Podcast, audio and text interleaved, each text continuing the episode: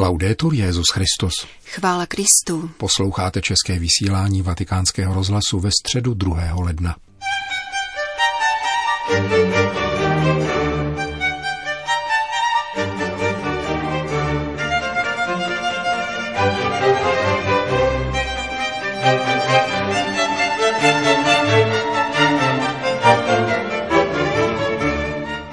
Dnes dopoledne se ve vatikánské aule Pavla VI. konala první generální audience v novém roce. Sedm tisíc lidí si vyslechlo další část cyklu papežových katechezí o modlitbě páně. Uvedena byla čtením z Matoušova Evangelia, kde Ježíš vysvětluje učedníkům, jak se mají modlit. Papež František v dnešní katechezi řekl. Cari fratelli e sorelle, buongiorno. Drazí bratři a sestry, dobrý den a také šťastný nový rok. E anche buon anno.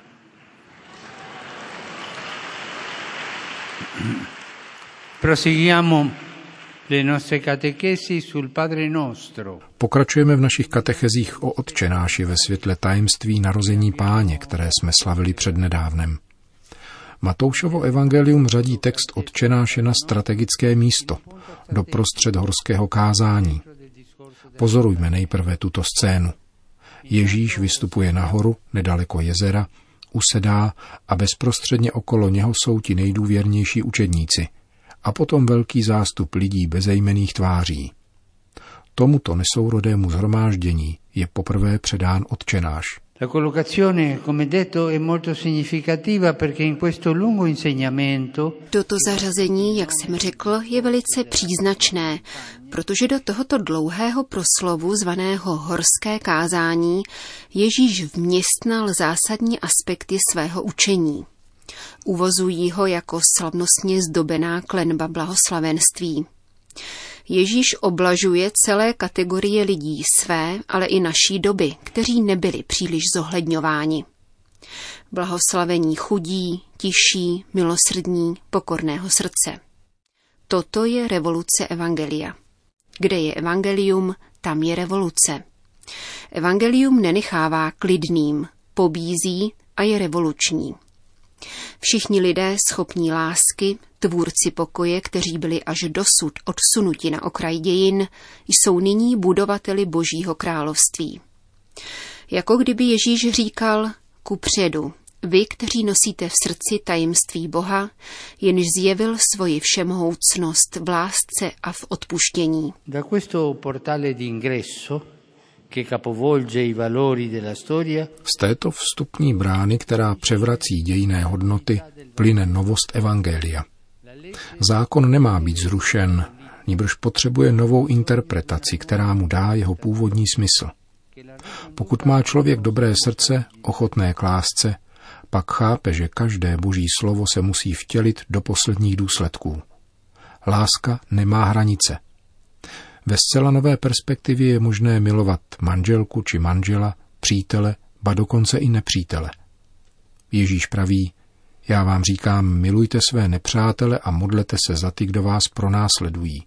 Tak budete syny svého nebeského Otce, neboť on dává vycházet svému slunci pro zlé i pro dobré a sesílá déšť spravedlivým i nespravedlivým. Ecco il grande segreto che sta alla base di tutto il discorso della montagna. Toto je obrovské tajemství, které tvoří základ celého horského kázání.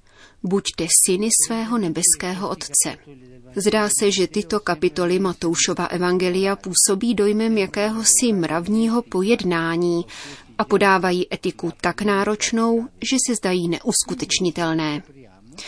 Zjišťujeme však, že jde především o teologické pojednání. Křesťan není někdo, kdo usiluje o to, aby byl lepší než druzí. Dovede hřešit jako všichni. Křesťan je prostě člověkem, který stanul před novým hořícím keřem, božím zjevením, které nepřináší hádanku nevyslovitelného jména, ale požaduje od svých dětí, aby jej vzývali jménem Otče.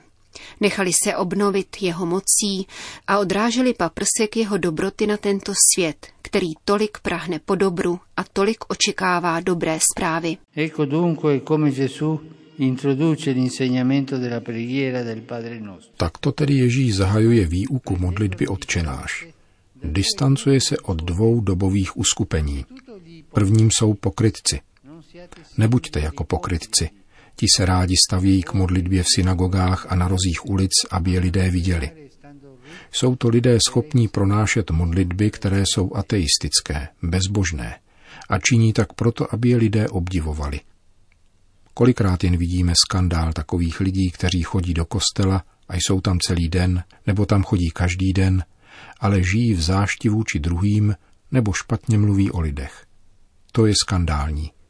Lépe pak do kostela nechodit, když žiješ, jako bys byl ateista.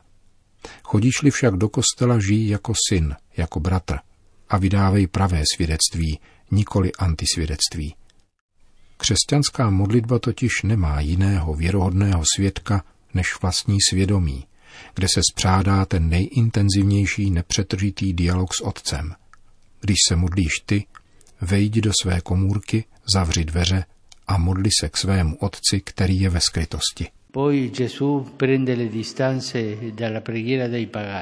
Potom se Ježíš distancuje od modlitby pohanské. Když se modlíte, nebuďte přitom povídaví jako pohané. Ti si totiž myslí, že budou vyslyšeni pro množství slov. Tady možná Ježíš naráží na ono captatio benevolencie, které bylo nezbytnou předehrou mnoha starých modliteb, kdy božstvo muselo být nejprve uchlácholeno dlouhou řadou chval a doprošování. Pomysleme na onen výjev na hoře Karmel, kdy Eliáš vyzval na souboj Bálovi kněze. Ti křičeli, tančili a dělali všechno možné, aby je jejich bůžek vyslyšel. Eliáš však mlčky stál a pán se zjevil Eliášovi. Pohané myslí, že modlitba je neustálé mluvení a mluvení. Myslím i na mnohé křesťany, kteří se domnívají, že se modlí, když k Bohu mluví. Promiňte mi, jako nějaký papoušek. Nikoli. Modlitba se koná ze srdce, z nitra. Ty však, když se modlíš, praví Ježíš, obrať se k Bohu jako syn ke svému otci, který ví, co máš zapotřebí, ještě dříve, než jej požádáš. Otčenáš by mohla být také tichá modlitba. V podstatě stačí jen vystavit se božímu pohledu, vzpomenout na otcovu lásku. To postačuje k tomu, abychom byli vyslyšeni.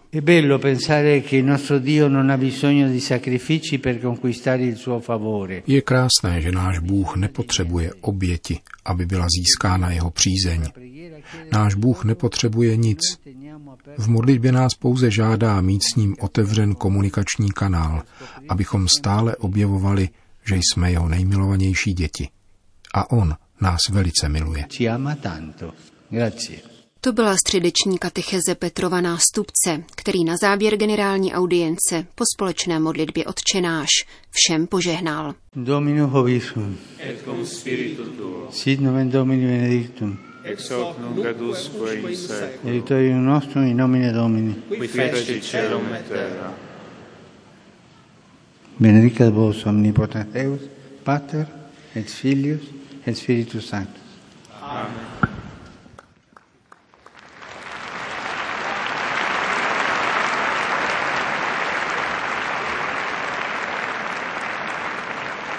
Další zprávy. Vatikán. Apoštolské cesty do Panamy, Spojených Arabských Emirátů, Maroka a dvou evropských zemí, únorové vatikánské jednání předsedou biskupských konferencí o nakládání s pedofilí v církvi a její prevenci, podzimní všeamazonská synoda biskupů. To je pouze několik bodů z papežovy agendy na rok 2019. Podívejme se nyní na některé již naprogramované události podrobněji. Už příští pondělí se očekává další Františkovo poselství adresované mezinárodnímu společenství. Zazní u příležitosti tradičního novoročního setkání Petrova nástupce s diplomatickým sborem, akreditovaným u svatého stolce. Ve své loňské promluvě papež František s poukazem na 70. výročí vyhlášení Všeobecné deklarace lidských práv zdůraznil, že rovněž ve třetím tisíciletí je mnoho lidských práv porušováno, zejména pak právo na život.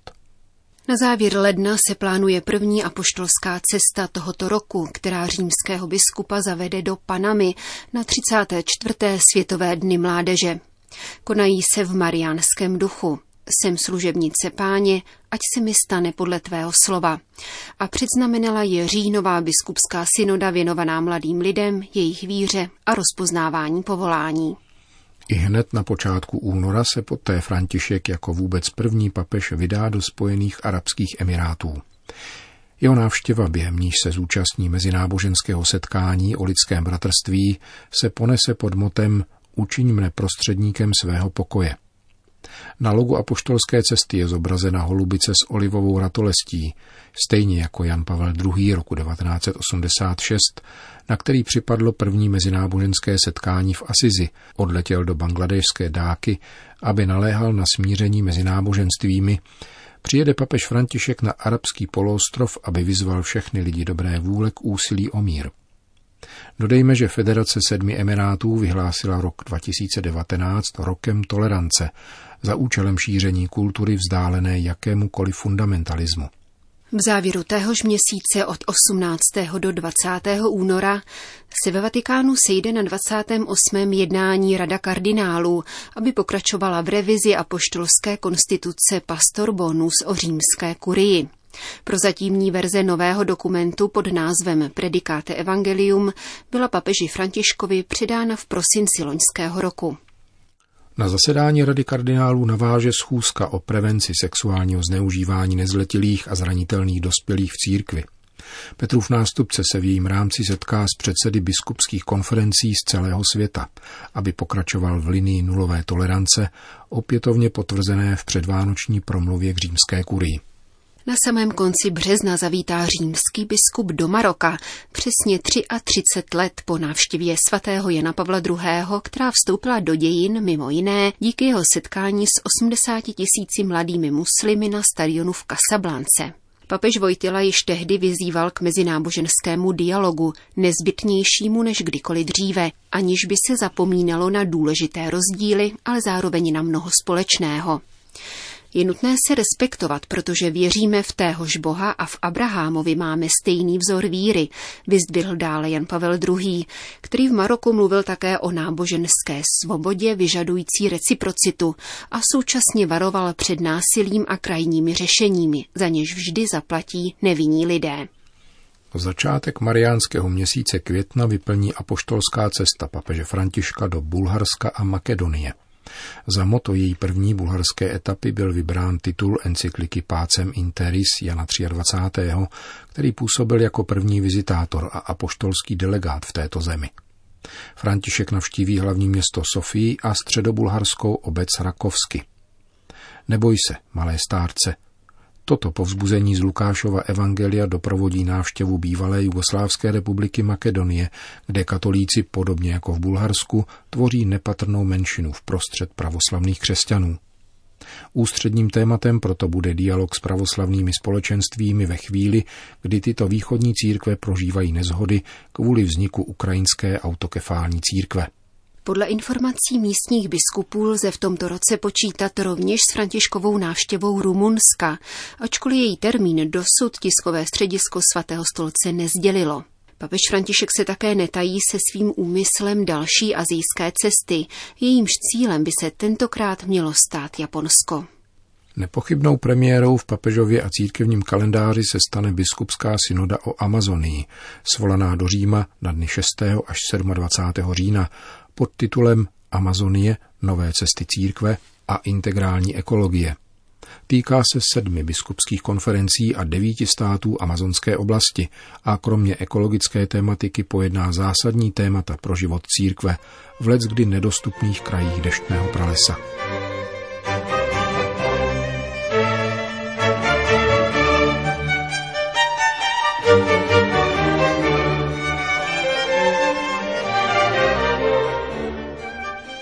Končíme české vysílání vatikánského rozhlasu. Chvála Kristu. Laudetur Jezus Christus.